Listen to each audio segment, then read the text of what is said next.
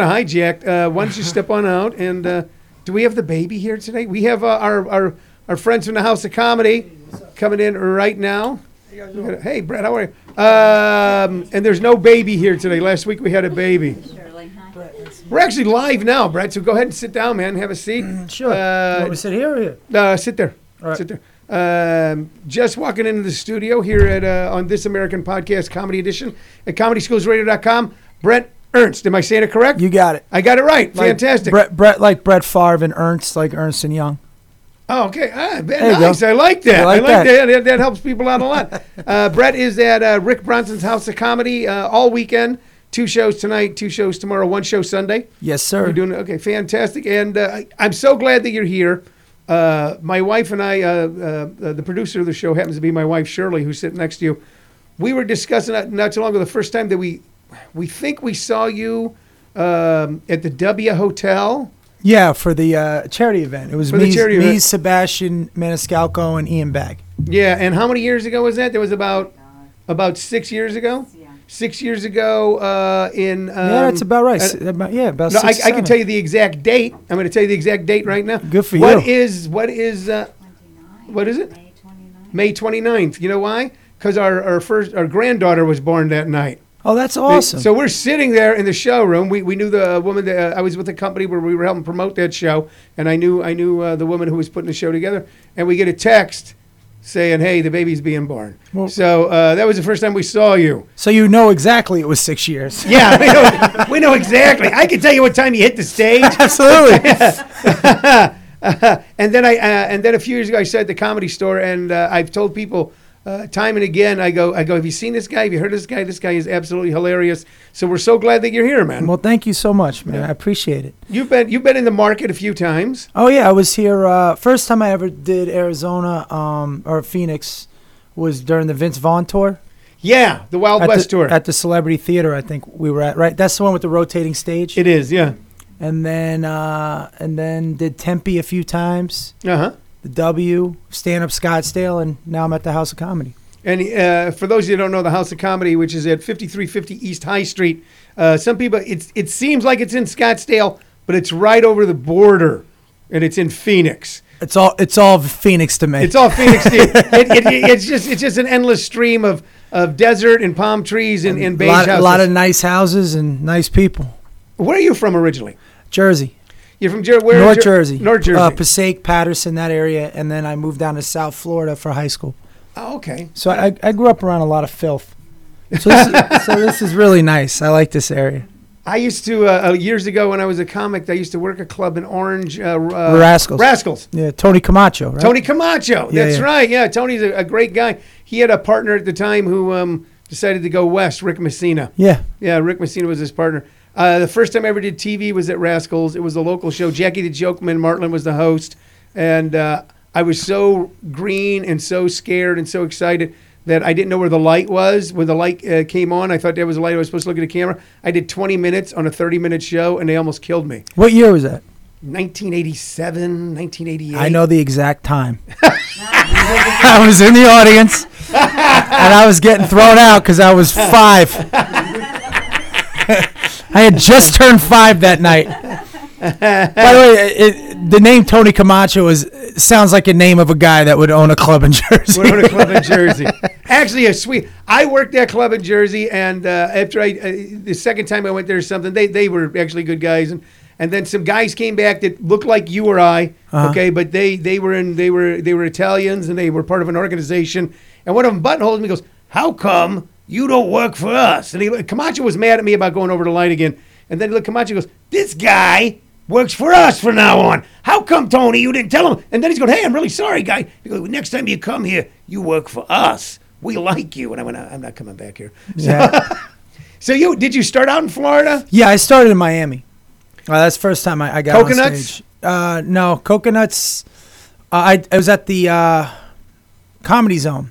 Comedy Zone, Brad Right. Greenberg Zone. Yeah, Yeah, sure. and then um, and I used to work, you know, the circuit down there, which at that time, this was '97, yeah, okay. and at that time, um, it was pretty. Uh, it was a pretty good scene. You had Uncle Funnies, you had Comedy Sports, you had the comic strip, you had uh, Ron Bennington. Comedy Corner. Yeah, Um, and it, it was a, it was a good scene. I mean, Mitch Hedberg was working out down there. Tosh was down there at the time. Yeah. Um, you know, and, and it had a night. Jimmy Shubert's another one. We were B- just Billy Gardell. About, yeah, we were just talking about John Caponera was just in here, and we were John about, John's oh, that guy's Yeah. a beast, man. Yeah, yeah. Where was he at? where's he at? Wait, Where, where was he performing? Well, he's performing here in town. I Uh-huh. don't want to. I'll, I'll tell you the club. I, I got a rule. Even though they all get along, these clubs all get along. Uh, I don't talk about another club while I'm talking about. You know, this is. A, Well, let's just talk about another comic. But he, Okay, he's he's yeah. amazing, dude. Yeah, yeah, he is. a- He has one of my favorite jokes of all time. The halftime speech when the, there's like a team that lost in college, like Yeah. it was like 88 to nothing or something is the Yeah. score. Uh, and he's like, I, I'm ruining his joke, but he was like, uh, yeah, I wonder what that halftime speech was like. Like, all right, guys, we're only down 58 nothing, you know. But um, no, he's one of my favorite comics. he's a great guy. Yeah, But Shubert is, uh, And you know, Shubert's a great guy. Shubert, I, I knew I knew all those guys uh, back at that time. So you started out there. You started out uh, uh, in the Florida scene, and I tell you what I, I love about uh, uh, your show or the times that I've seen you is that it's not like it's it's stand up for sure, but it is so autobiographical. So much of your stuff is so autobiographical, and um, I, I think that, and I, I think maybe you do a service and make people laugh at the same time, because if I may, I mean some of the stuff you talk about, you know, talking about uh, you and your brother and a babysitter. Oh, you yeah. know, uh, that is is at, at one level is so heinous that that someone had to go through that that children had to live through that yet you make it incredibly funny and it becomes a at the end of the story it becomes a where, you know where you're actually the winner where you come out on top Well, so um, what made you decide to write from that point of view i mean so many guys start out and they go oh what's this guy doing i'll do what that guy's doing what's this guy doing i'll do what that guy's doing Um, it would. I'll be honest with you. It was, it was encouragement from a lot of other comedians because uh, they're like, dude, you you know your stories are great. Why don't you ever do those on stage? And you know, I I mean, I've been I'm 19 years in now, yeah and I well, it'll be 19 in May. So, and what when I started doing the storytelling, it was almost a, a whole other career. It was like six six years ago, and um, it just took work to talk about that stuff. You know, so around the time we first saw you is Uh-huh. when you decided to start right. moving into Actually, yeah. After the W, I, I think I had just tapped into it, but you know, it's it's one of the things as a comic. Uh, to me, stand up's always a work in progress if you're doing it right. You know. Mm-hmm. And um, when we were at the comedy store, there it was an ability. You know, you have the ability to go on late and jump through hoops. You know, Yeah. and and and take chances on stage. And a very good friend of mine, Sam Tripoli, was the one that was like, "Dude, you got to you got to get into these stories," you know. And I did, man. I mean, I had an unusual life, not as you know. I've seen people have much worse, um, but you know, and and you know, one of the things I bring up in my act is how you think your life's normal. You think it's normal for people to go through things like this, but in reality, it's not and you don't think you're you're unique in that aspect. Like you Yeah. think everybody knows people that went to jail. You think everybody, you know what I mean? But in reality, and you know, so I just started telling the stories, and you know, that was one of them. I remember I was in Jersey when I first got into that. I told the story. Well, I don't want to ruin it, but It involves people an come- It involves an axe. it involves an axe. Uh, but I'm actually telling that story. That I, I tell that story on Ari Shaffir's new show. Um, well, it's the second season. I can't believe this is happening. yeah. So uh, I'm on season two of that. So I actually tell that story on that. We were, uh, you, you know, it's true. I mean, I, I remember at one point in my life that I, I didn't, uh, in in my family, if someone didn't drink, they were a weirdo. They go, well, you can't be around that guy. Yeah. he doesn't drink. Something's off. Something's off with that guy. That uh, when I when I when I bailed my father out of jail instead of my father bailing me out of jail, that was like my bar mitzvah. Today I am a man. Yeah. You know, when my mom called me, go, well, your uncle, I can't find him, and your dad took the one car, and and anyway, I got to get a hair point. He's in jail. He got in a fight with a cop at a White Castle. Can you go get him in St. Louis? And I go, yeah, okay. No. Eh. So I drove down to get him, and it wasn't a big deal. I got my dad out of jail. Well, like uh, I had a buddy of mine um, who came home with me one time, and then another friend of mine. We were at his house, and his brother ended up getting locked up. And you know, you get the phone call, and everybody's just nonchalant about it. You're Yeah. gonna go down and get your brother. Like it was just like a normal Yeah. occurrence. And I remember him saying to me, "Going, this was my house. People would be like freaking out right now." Yeah. you know, and and you're like, you know, what's the big deal? We know where to go. We know he's being processed, and um, yeah, it's not, it's not a big deal, man. Yeah. Yeah. You know, but anyways, that, that neither there. Uh, I'm, I'm saying, but to me, that's what I, I always thought stand up should be. Uh-huh. Um, is your truth, not necessarily. That's the other thing too. People think that because somebody's dysfunctional, that makes them a great comic. Like if they're all twisted up, it's it's it's not about that. It's about expressing your own truth, and it, even if it's you don't have to be dysfunctional to be funny. Uh huh. You know what I mean? Just like not all music is made for you to dance to. Like Uh-huh. not all music's made for you to think. Like Michael Jackson is just as much of a genius as Jim Morrison. You follow me? Yeah. Uh huh. Um, but the same thing with comedy. You can get a clean comic. You can get a dude like um, uh, Brian Regan. Yeah. That's arguably one of the best comedians of all time.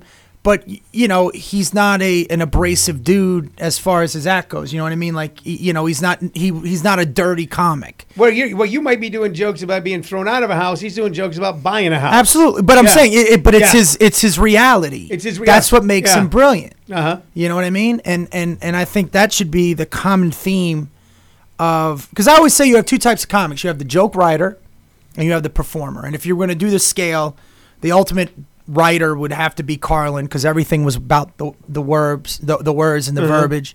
And you have to say the ultimate performer has got to be Pryor Yeah. and then I think everybody falls in between those those scales. You know, you know, in, in between the two, and um, whether you're a, a writer like a Steven Wright, who was brilliant, or another performer, you know, uh, uh, or a combination of the two. Like I think the best comic out today and is Bill Burr.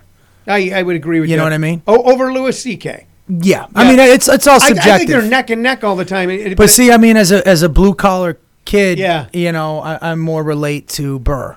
Yeah. you know what I mean. Like I've been roofing in the summer.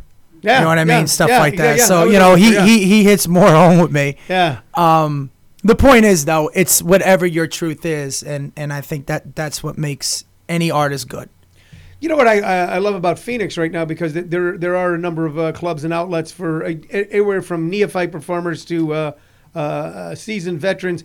That Phoenix has almost become comedy is almost like music in this town, where I can decide. Um, my wife and I are having a, a little argument right now because she will not free for free down the street from my house for free, Foghat and Blue Oyster Cult for free, and she doesn't want to go. So That's crazy. I know that's nuts. Yeah. Just go because it's free. Yeah.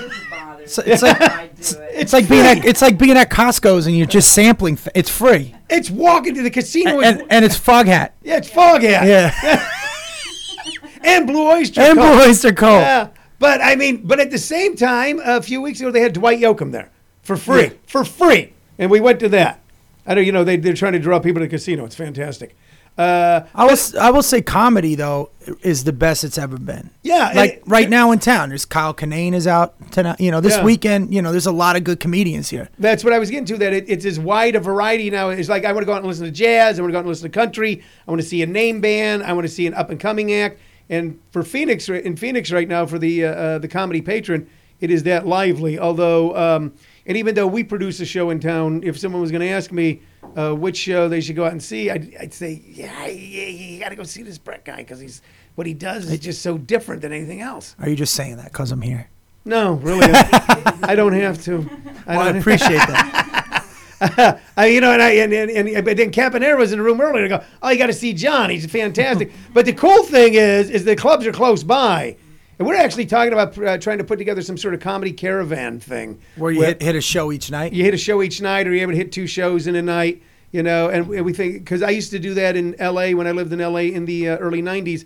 I'd go on the uh, jazz caravan where the jazz station would set up this thing, and we'd all get on a bus. That kind of works against jazz being on a bus, but you know, and go to all the jazz clubs You in know, L.A. it's so sad not to switch genres, but the music scene too is in LA is just not what it used to be. I mean, because it was you were there, it was amazing. Yeah, I was But there. if- yeah, from the seventies up. Yeah, If you went up Sunset on La Cienega, right to Sunset, it's perpendicular. So La Yeah. Cienega will will hit hit Sunset. To the left of La Cienega was all the live music, and to the right was all the live comedy. yeah, you know, with the exception of the improv, which was on Melrose.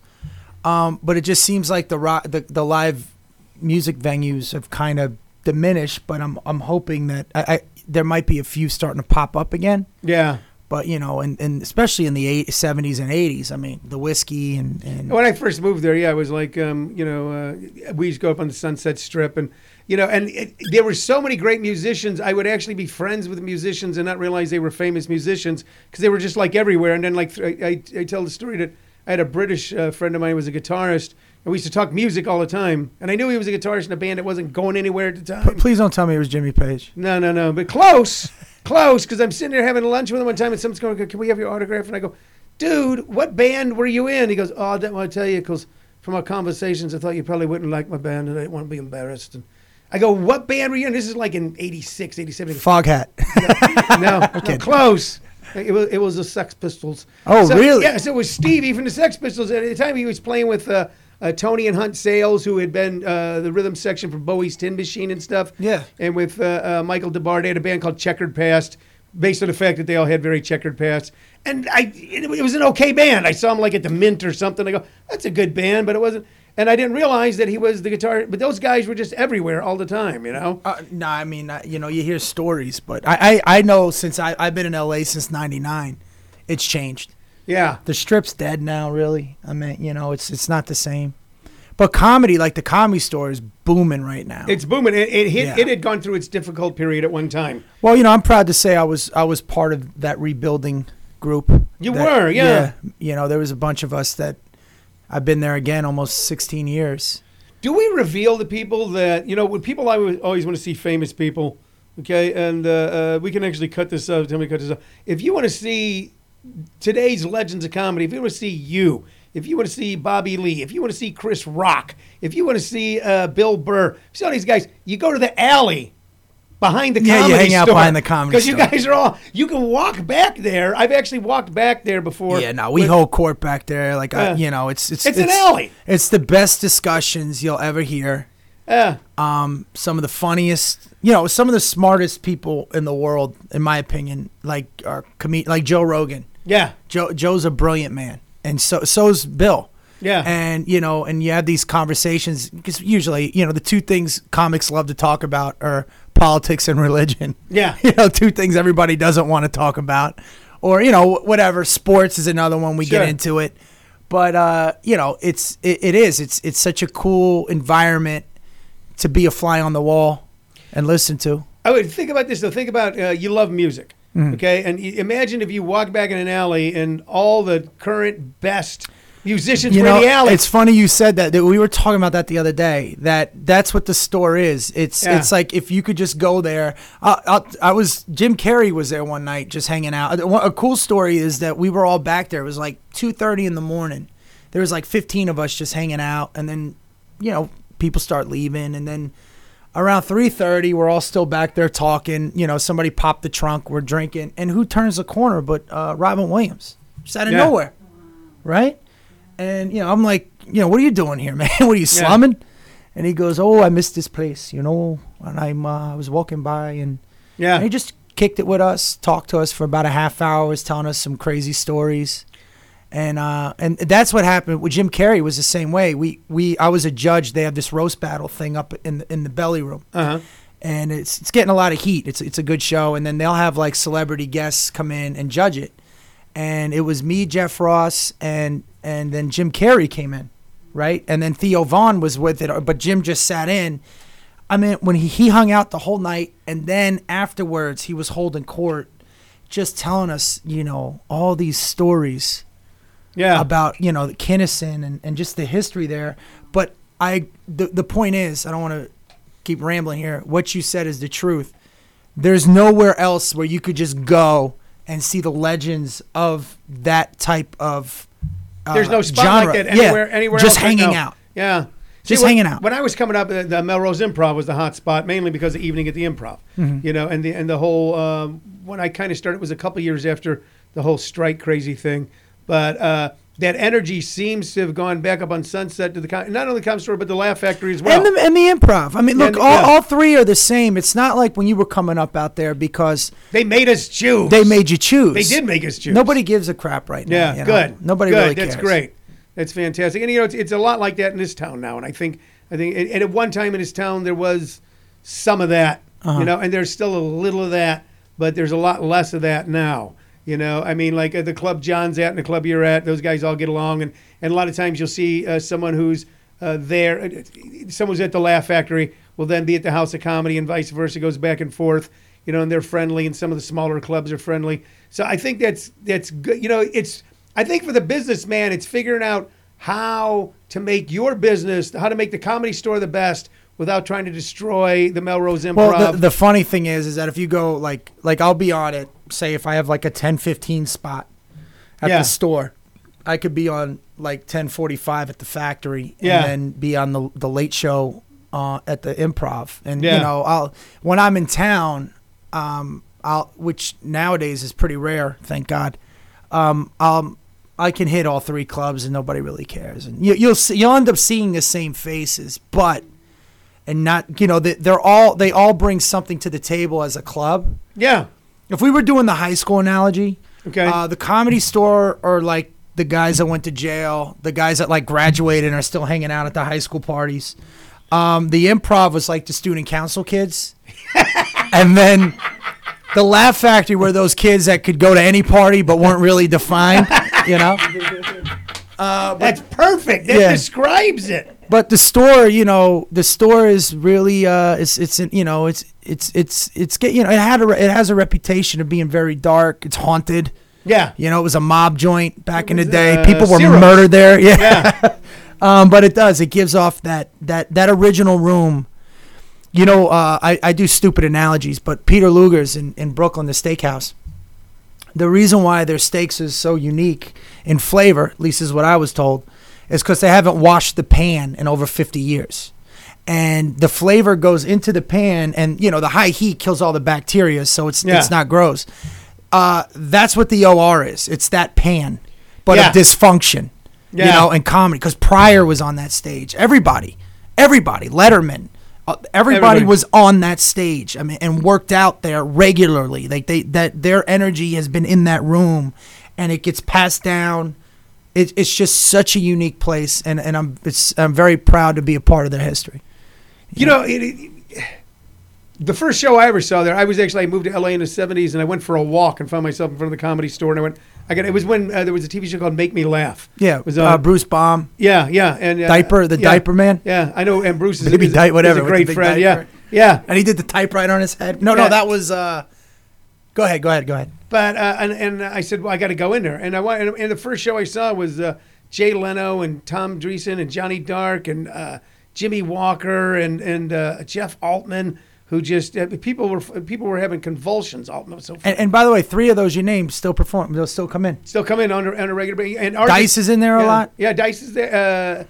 Uh, uh, Argus Hamilton's one of my Argus best is always there. Yeah, I mean, I know Argus from. Uh, I was in a different line of work at one point, and Argus used to stop by. So Really?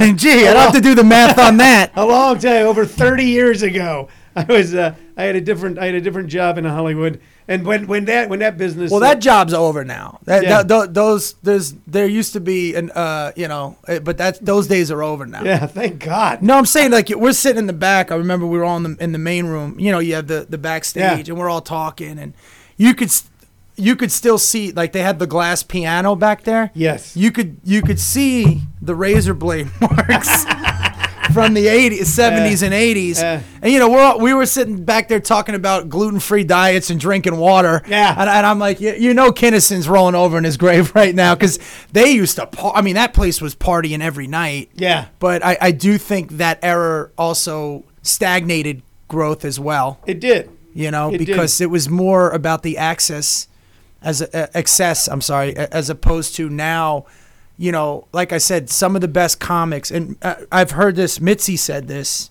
and she's been around it, and um, Jamie Masada said the same thing.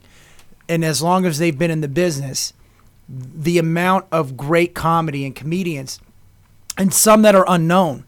Yeah. It's it's, it's really at its it's it's really a, a- an amazing amount of great comedians that are out there now, and th- and there is a lot to fill five clubs in one city. Yeah. Um, You know, I, again, stand up is I, I'm I'm I, I think is the best it's it's ever been, and porn. Those two those two things are the greatest. Porn's at a whole other level now. Yeah. What do you got? no? 3D, Anyone? 3D right now. Uh, I don't know how, how my wife feels about it, so I won't bring it up. Um, are you doing? Are you, are you, any other aspirations? I mean, are you doing? Uh, Honestly, buddy, I, you know, I've I'm in my I've had I was on a at a pilot again for NBC last year. All my pilots don't get picked up, no. um, but you know, hopefully, get, I'm shooting my special February sixth um, now, where are you shooting at? at the Colony Theater in, in Burbank, Okay, yeah. and then um, my uh, and I love my podcast. I, this, I'll be honest with you. To me, the the embrace the internet. The internet's the greatest thing that could ever happen to an artist because the gatekeepers aren't they they can't force feed you people anymore because now you're seeing who's out there. Like Bill Burr was online, and they'd be like, "Oh, take a look at this at this comic." Well, no, now you get to see the bar. Yeah, You know, because the, they hid the bar they did. like your era was it was great because it was a boom but on the flip side it was awful because if you piss the wrong person off that's a wrap you, you ain't going anywhere Indeed, I know. yeah no i'm saying eh, you Yeah. know you guys were at the mercy Yeah. of There was uh, a chain where you talk about uh, uh, down south, uh, uh, and uh, uh, I know the guy who owns it now, but the guy who owned it before. I got banned from that chain for suspended for six months. What chain? It was for uh, uh, creative for comedy zones. Oh, In- really? In '88, uh, Brad Greenberg calls me up and goes, uh, "Well," and I was, and all I was doing was the road. And I, matter of fact, I didn't have a house. Mm-hmm. I was living out of my car and just doing the road, and they were part of what I. And he was paying so so much. He was really paying well. well you guys got that's the other thing yeah, we made money. you guys made money back then. Dom Dom was telling me he's like he goes we were making five G's a weekend back in like eighty two and eighty three whatever it was. You can make nineteen hundred without ever having television. Uh, that's you know? it was crazy, Yeah. man. So and I mean, I bought a house. I bought a house in L.A. as, as a road comic. You know, I bought a house in the Valley as a road comic. But uh, Brad called me. and He just suspended me for. He goes, "Well, you're suspended for six months because uh, you cuss too much." And I go, "I go. The guy before me cussed." He goes, "Yeah, but he did it in a southern accent."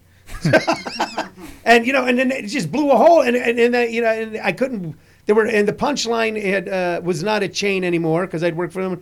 They were a chain. So then it, in, you had to kowtow to that if you wanted to work the road. So you don't have to do that anymore. You're absolutely right. And I think it's better for creativity. Although I still, Brad and I became uh, still remain friends, and and um, I don't know where he is now, You- but you- for many years. You know what else is cool that I love about stand up? And we're talking about it's the best it's ever been. It's not just the younger comics, or uh, it's also the comics from that era are still around. Yeah, Um, that's the one thing you got to love about it. The the older you are, the more relevant you are. yeah, You know, Yeah. because again, it's not a pop. It's not you can't you can't fake it. It's it's not like you know. I mean, you could fake getting people in, but once somebody sees you, if if you're you know If if, you- if there's if a person behind the curtain, yeah. uh, they won't come back and see you Yeah. again. It's not going to happen. Can I ask you about, and, and if you don't want to talk about it, say I don't want to talk about it. We talked about it with John. We talked about it yesterday. Um, I had watched uh, Amy Schumer's special a few months back when it came out, and I, I looked at it, and and uh, I'm not I'm not a I'm not one of those guys going, oh, I don't like this comic, or I don't like that comic. I, don't. I'm always looking for something. I go, here's what they could build on. But uh, I watch and I go, pretty good. But it seems like I've heard these topics talked about in this way before, and that's what I told I told uh, my wife because uh, she came down while I was watching it. Now there's this controversy uh, coming forward. Do you have any thoughts on this? I got to be honest with you. Um, Tammy, well, first of all, Tammy Pescatelli is is like a sister to me. She was at my Okay. wedding.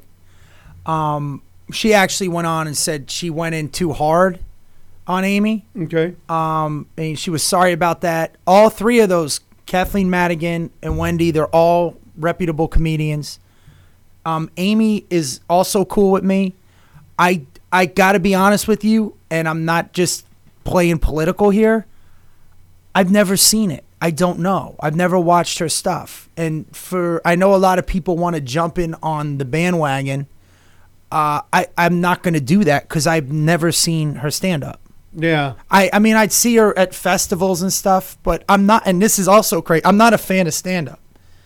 I don't watch. I don't watch. Like people be like, "Oh, did you see so and so's new special?" I'm, no, not really. I, I and and it's not. I, I just I I can't watch it. I, I know it sounds weird, man. I would that that might have no. It, it doesn't sound weird at all. I mean, I understand it. I, I went through periods where I go, I'm not going to watch it, and I, I said, Why are you going to watch it? I go, Well, I'm a stand up, And it's like if I was uh, if I work in a factory, I'm not going to the factory on my day off. Well, the thing is, I'm at the store. I'm friends with most of these people. I see them work. You know, I, I haven't seen Amy work, but she's in New York, and you know, which I, you know, she was out in L.A. and, and I, I saw when I saw her do it. You know, it didn't sound familiar to anything, but Yeah. Then again, I don't know Wendy Liebman's jokes, and and you know, I don't know. I don't know any of that material.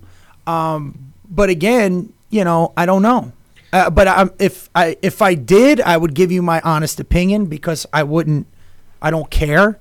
But I really, it would be unfair to to to Amy to even jump on that bandwagon because I don't know. I don't know the material. You know, she's someone who I, I think um, the industry beyond stand up looked at and said, here's someone who can do films and do television. Well, I mean, look, there's a lot of people that could do the same thing. I, I mean, you know, the, the the fact of the matter is, is that she made a great movie and people like her. She's a the, probably the big one of the bigger stars in comedy. I think next to Kevin Hart. Yeah. You know, I can't really think of anybody that big. I mean, as far as comics go, I mean, there's to me, there's no comparison to Bill Burr.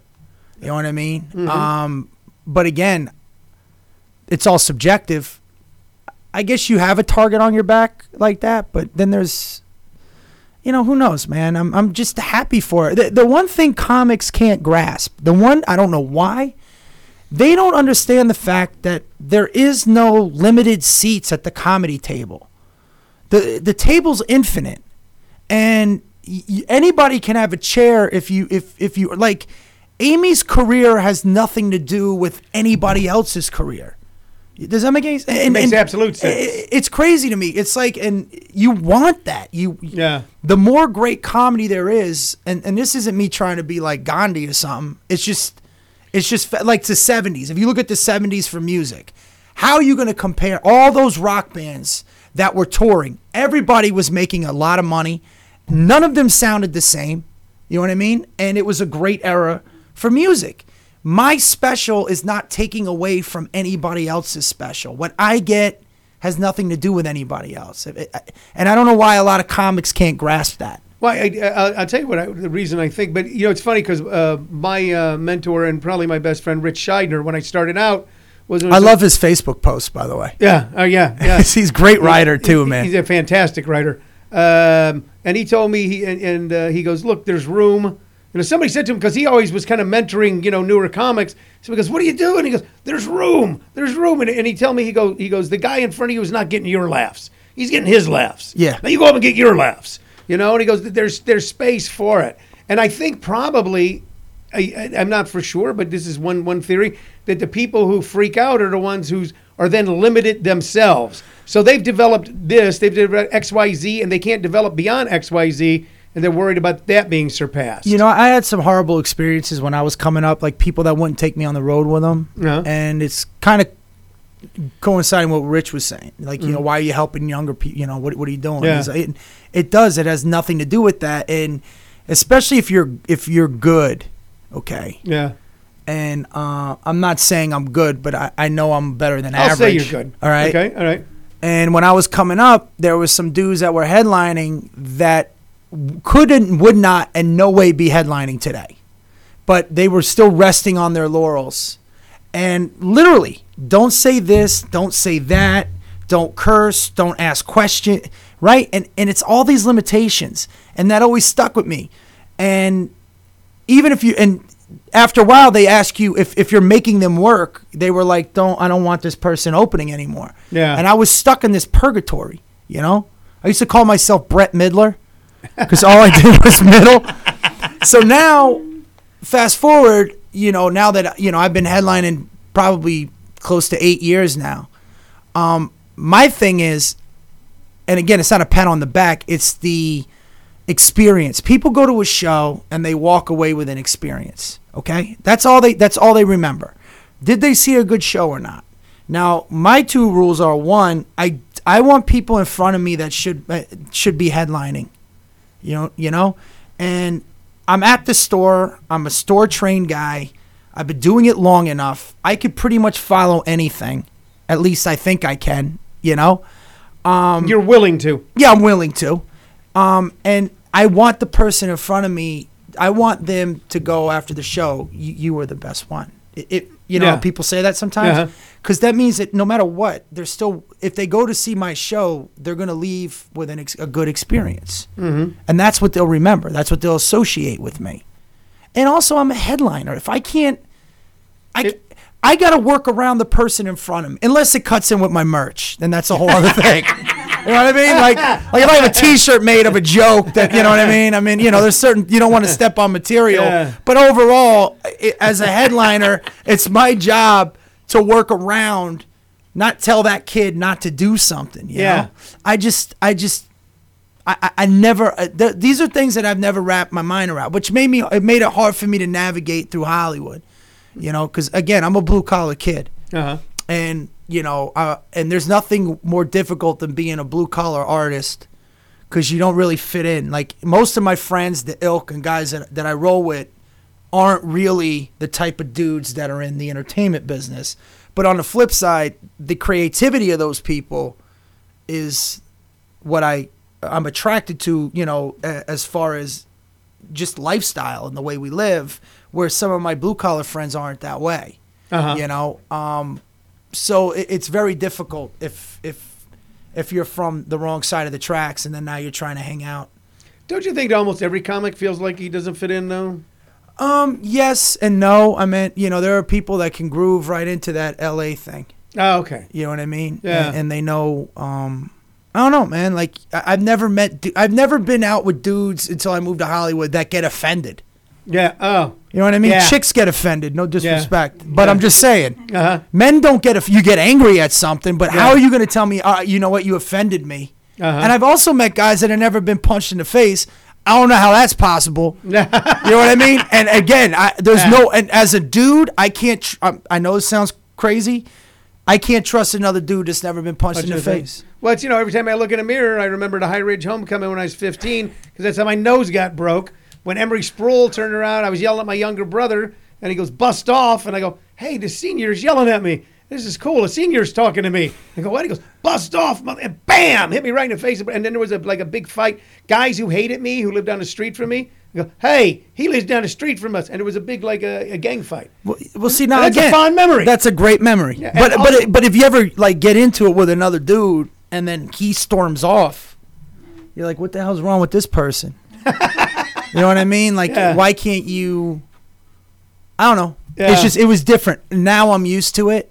You Yeah. know, but then it's it's it's See, I haven't, I haven't experienced it. Even though I lived in LA for 30 years, uh, the last few years, uh, the first out of the 15 years I was touring, I was never in LA because I was touring. And then, uh, and then I, I said, you know, I want to live here, but fuck it. So I moved out to Chatsworth up in the hills.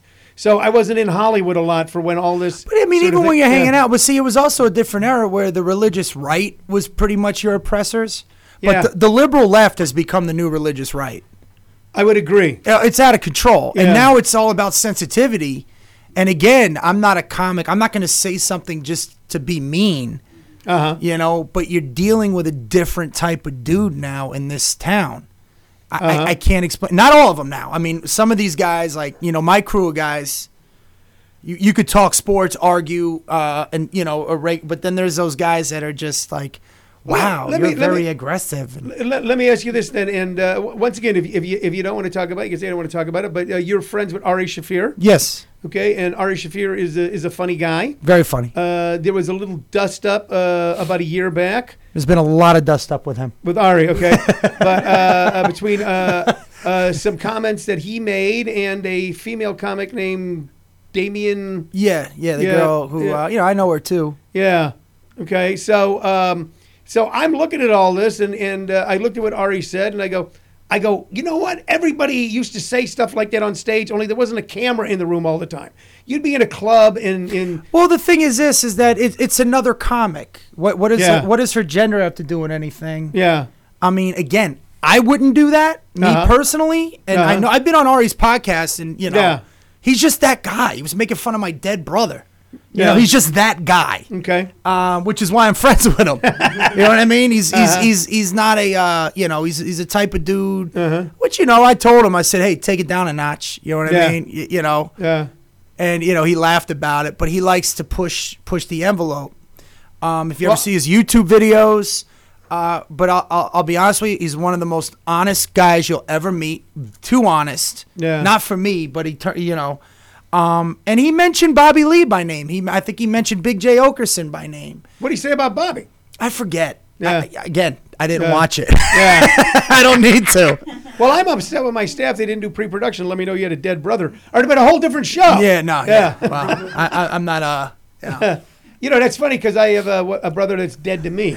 So, but he's actually, I have a, my youngest brother is, uh, he's friends with my wife on Facebook. And she go, you know what he's doing? I go, you mean the guy who owes us uh, when I paid his $1,500 electric bill when he was high and couldn't pay it? I got to want to know about him. So um, everybody's got interesting skeletons in their closet. But Well, but no, I'm getting back to Ari okay, though. Ari, yeah. What Ari did was he named a comic, but because it was a woman, now Well- now it's a it's it's you know it's like look if you if you want to be and What- again I like her I would never do this. yeah, add the extra component about her as well, not just a woman.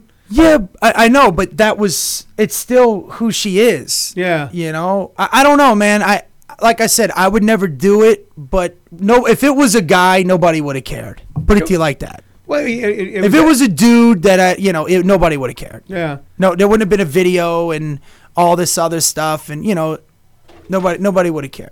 That's, I mean, that's my opinion, but you know, You made Donald Trump fall down. good. It's a caricature. I, I, the brother I do is not dead to me. He's an artist and drew a uh, caricature of Donald Trump for us. I, I So, don't, I don't, I don't. How can anybody be upset with anything in politics, uh, with- in comedy right now, with what's going on in politics? Oh, it's, it's a joke. You know what bothers me though is the fact that nobody's going after Hillary. I mean, that girl, she's a clown too. I- Yeah? I- it's just disgusting. The whole the whole spectrum is gross. I can't wait. I can't wait. I think I think what we're going to get out of this election is a third party. you That's think so? I, yeah, yeah. I think. Is there anyone that you like that's on the? Uh, Um, you know, I did like Jim Webb. That was a Democrat, but he's my type of Democrat. You know, union guy, cares about the working man. yeah, The new Democrat to me is the new progressive is like the smug college professor. yeah. Hillary is just trying to cater to whatever. Uh, I do like Bernie. I wouldn't want him running my business, yeah. but I do like him. I, I think he's he's a solid dude. Um, I like John Kasich, the Republican candidate out of Ohio. I think he's a dark horse to come forward out of whatever's going on. The Republican Party. I mean, out and out, the Republican Party's going. We hate Donald Trump. We don't want you, Donald well, Trump. dude, it, it, let's be honest. The media is is trying is I don't know what's going on with this guy. Um, I personally would, uh, you know, I, I'll I'll- I'll vote for Deez Nuts before any anybody any anybody that's out there right now. Um, Uh-huh. But uh, I, I don't. I, I think that you know. Again, l- who are we kidding? We know the media is liberal, and they're going to support and put up their candidates. That's what they do. well, hold on. Do you think Fox News is liberal? It, think- it, listen, if you didn't have Fox, who else would you have? Everything else is liberal. MSNBC is an abomination of a news station, and, and that's what, as an independent, what boggles my mind is how you have all these liberals that are like, get rid of Fox. You don't hear one conservative going after MSNBC. Never one. I don't understand Well, why why the fact I- they're, they're both propaganda machines. I, I hear MSNBC going after quite a bit, and of course MSNBC is, and I'd be the first one to admit that it's liberal. it's it, it, in the Harvard Media Studies, it is the most biased network, even over Fox News. But it was what, what I prefer to watch CNN yeah. now. You know, but if I, yeah, I, I like CNN. If I have to find out something that's going on, I'm going to go right to CNN. But I, I'll watch all three of them. I'll watch Bloomberg. I'll watch Russia Times. But, but you know what? Al Now think about this, though. Think about this. Okay. Like, like even Obama, who I voted for. Okay, here's a guy that is refused to talk to Fox News during his election in 08 and 012. I think he did in 12, but in 08 he he refused to.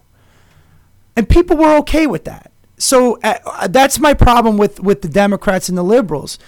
Why are you why are, first of all, why do you even have an affiliation to a party?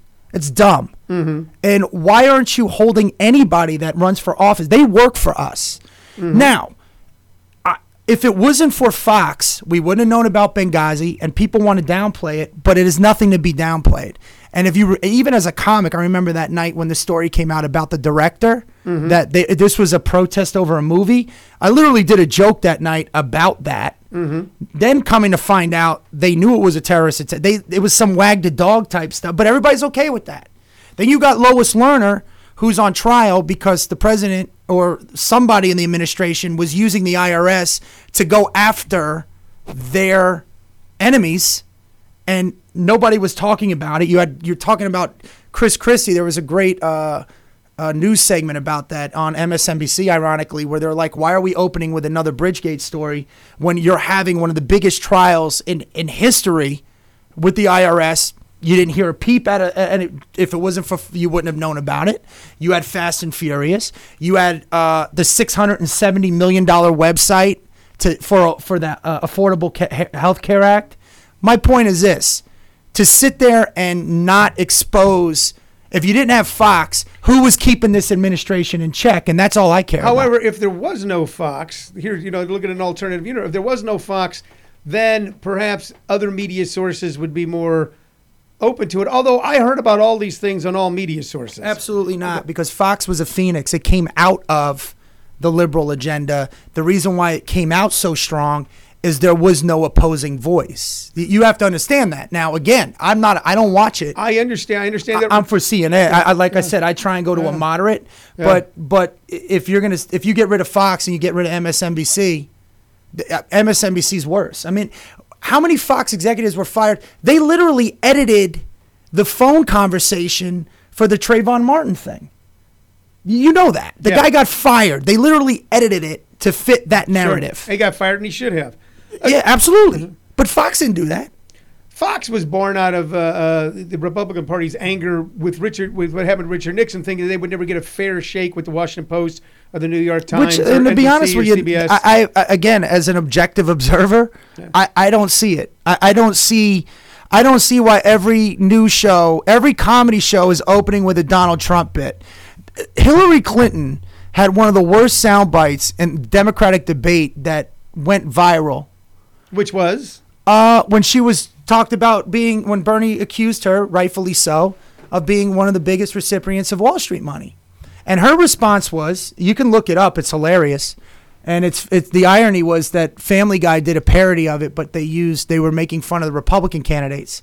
All you do is say 9/11. All you do is say 9/11, and Uh-huh. people cheer. So when when confronted with it, she said, "Well." Uh, she goes, I want to refute this. I'm paraphrasing it, but you can look it up online. It's hilarious. She goes, First of all, I want to let you know that most of my contributors are women for the first time ever. And then people start clapping. So now we're going to, to deflect, we bring in the vagina. then she goes, and where was attacked? 9 11, Wall Street. Okay. Wall Street was attacked. I'm by by doing this, I'm helping fight terrorism by taking corporate it, it was just the worst and most hilarious answer that had nothing to do with the fact that she was the third recipient of Wall Street funds even before 9 11. Uh-huh. So to put her out there, and by the way, this could be committing suicide in my business because that's how open minded progressives are. That even if you're trying to speak about truth and it doesn't fit the narrative, if people heard me say that, and I don't care if they do, because I'm not for a party, yeah. I could literally get banned. Certain people would not want to work with me. Well, you know, I, I tell you what's interesting, And that's a yeah, fact. Yeah, no, and you're you're absolutely right. You're absolutely right, and that's sad and that's terrible. I mean, I am uh, uh, in in when I lived in California, all my liberal friends thought I was conservative, and everybody out here thinks that I'm some sort of I'm, socialist sa- communist. I'm the same way. Yeah, dude. and and so it, it- people go, how can you be friends with conservatives? I go, I live in Arizona. If I wasn't friends with conservatives, I have no friends. Now I'm I'm nowhere near a conservative, you know, and I'm a big uh, Hillary supporter. But I love what you're saying. I'll tell you why I support Hillary because we need someone who know. Here's what we need in a president, and this is a con- maybe a controversial statement. We need someone who will pardon the Thanksgiving turkey in front of a bunch of kids.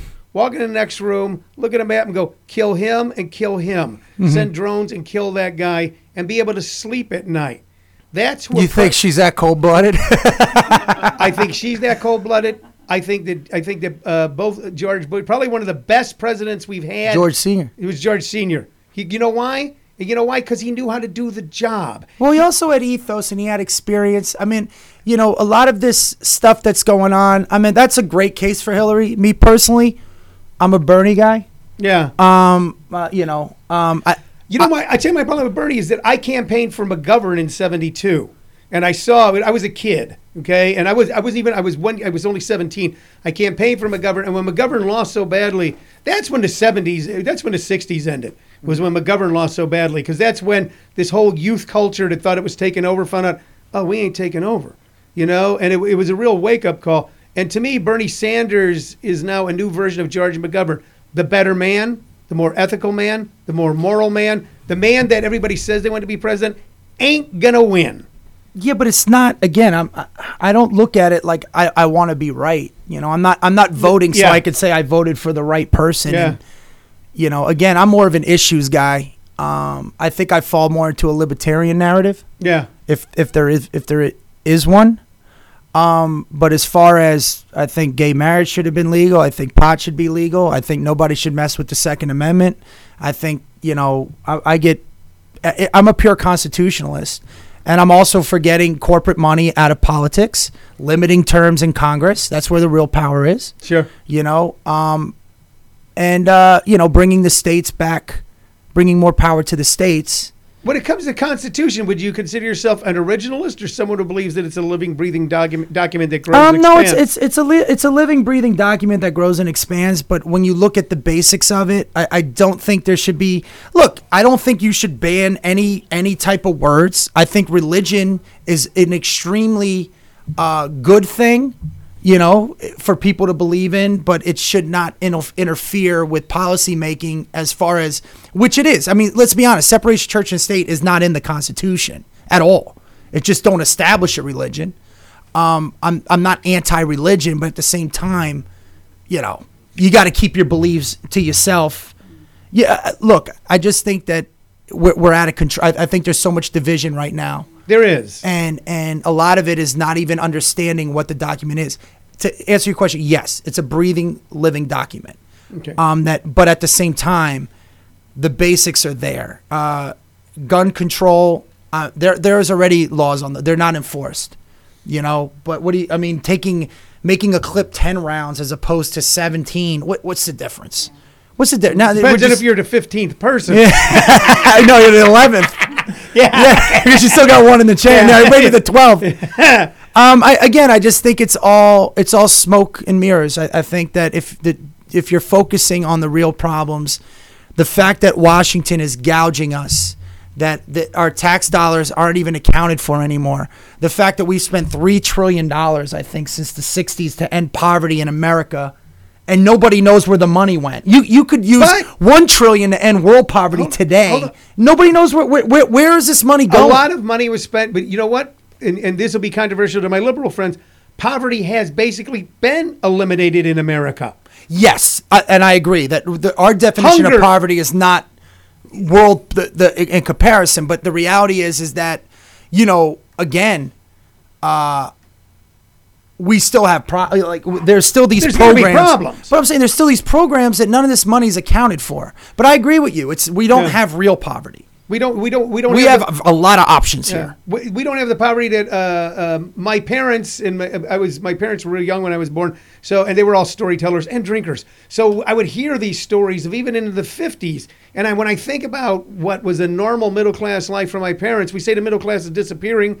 But I live in a big house in a suburb. It's on the outskirts. My father lived uh, for a long time in, in my family. It was a family of five in a three room apartment in the inner city. But they were happy. So.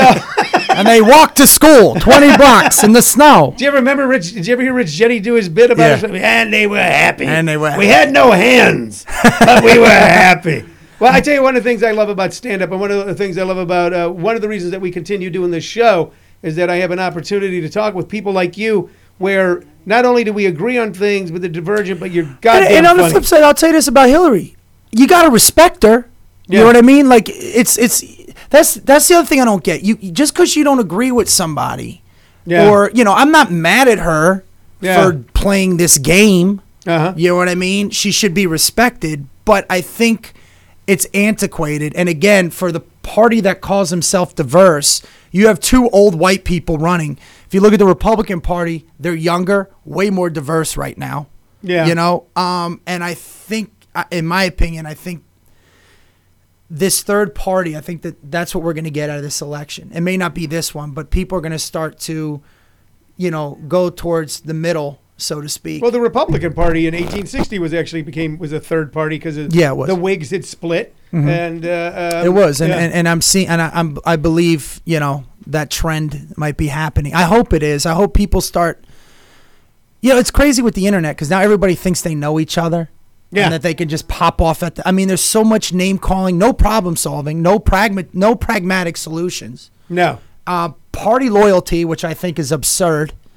You know, and uh, and by the way, if you if you vote for Trump, you're a bad person. I mean, this is a go- This is a joke. Did you watch Sarah Palin's? Uh, uh, I mean, really, I mean, really, what is going on? This is insane. It's insane.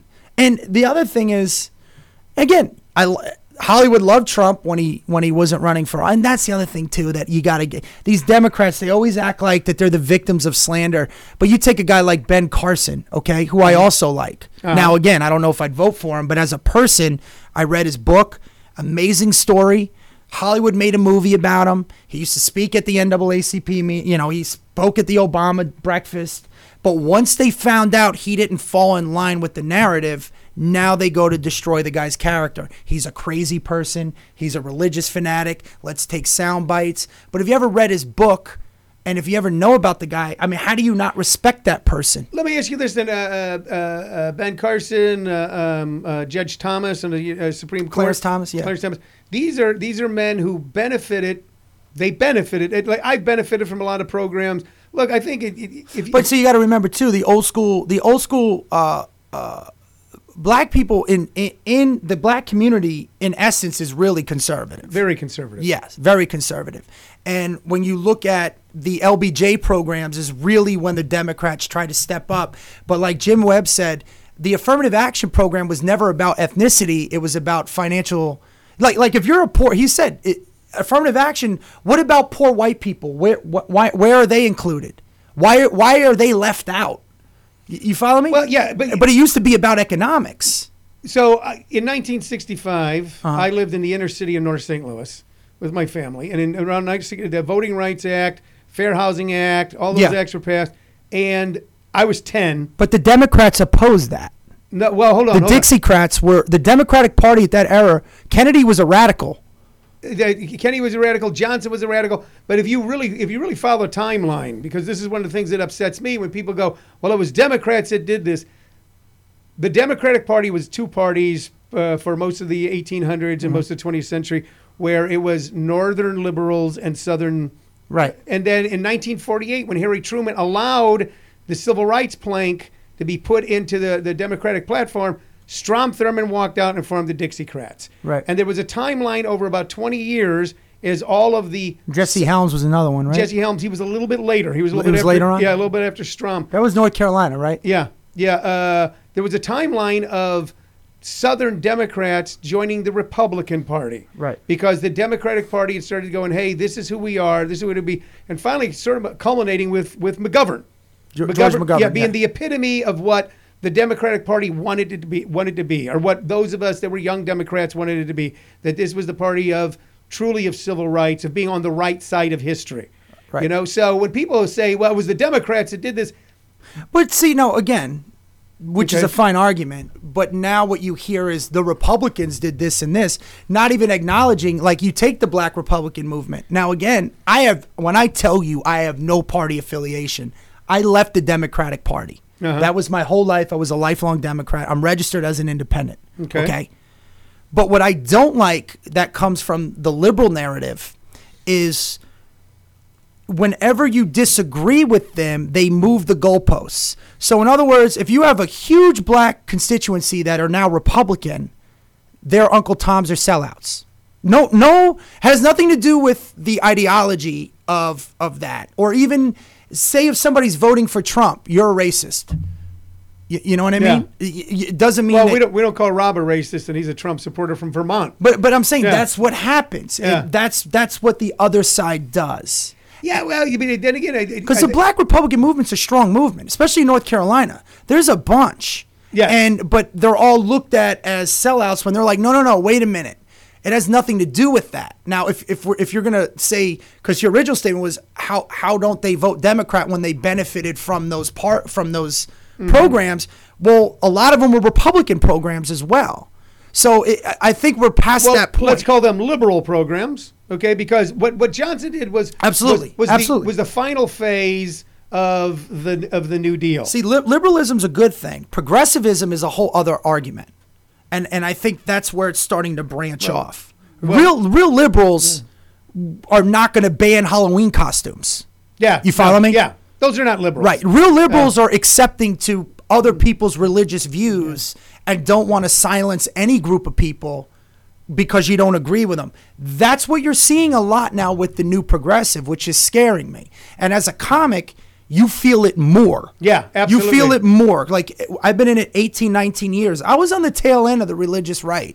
And Yeah. they're nowhere near as tyrannical as the progressive left in what they want you to say and do and what could be misconstrued as misogyny or you know and they're using terms like white privilege and patriarchy all these and by the way these are new phenomenons so to- i think it was in the mid 90s that this was really Yeah. starting to come into play that's being advocated in universities when you know if somebody's telling their story and what has happened to them these people really want to cut, Yeah. censor that and that's scary to me and, and anybody who's a comic will tell you most of the pressure comes from the new progressive so with your argument with the democrats and the way the party changed i think the republicans are starting to change i think those old school regime guys are all dead you see a lot of younger you have two latinos a black man all right i think they have uh, uh, uh, gay gays were representing now the Republican Party, the younger ones. That it's more about the let's get away from the victimization complex and let's start moving forward. And it's basically about the way we spend money, um, you know, uh, protecting the borders. I think that's a huge issue. If you're if you're going to speak out on illegal immigration, don't say I, I, I'm a xenophobe.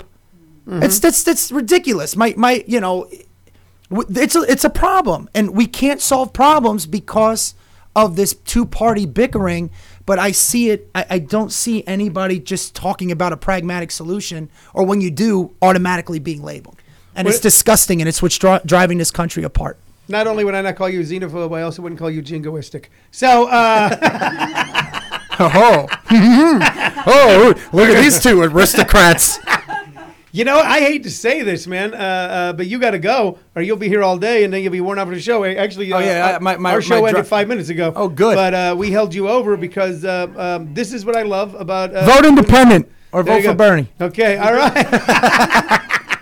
and you know that's what makes the country great. Rob, the intern, is from Vermont. He's from Bernie's hometown, where Bernie lives, and he's uh, he's a Trump guy. So, and we can all sit in the same room and, and live through. You keep you told me that the other day. I'm not letting it go. I'm going to drive you to. listen he's of the reality reality show generation so he, he views him as a reality star Uh, we got to mention that we're, we're very happy for uh, Rob, the intern, just booked his. Is it your first commercial? Yes. Yeah, you playing a playing a baseball player for what team? The Oakland A's. For the Oakland A's. So we'll be able to see Rob on for TV. you, man. Yeah. What, what's the what, what's it for? Oakland or? Uh, I think it's for spring training. oh, nice. for nice. spring training. Yeah, yeah. Brett, will you come back, please? Absolutely. Please come back in, man. We, I'll have we- to cover my own. She's never coming back again.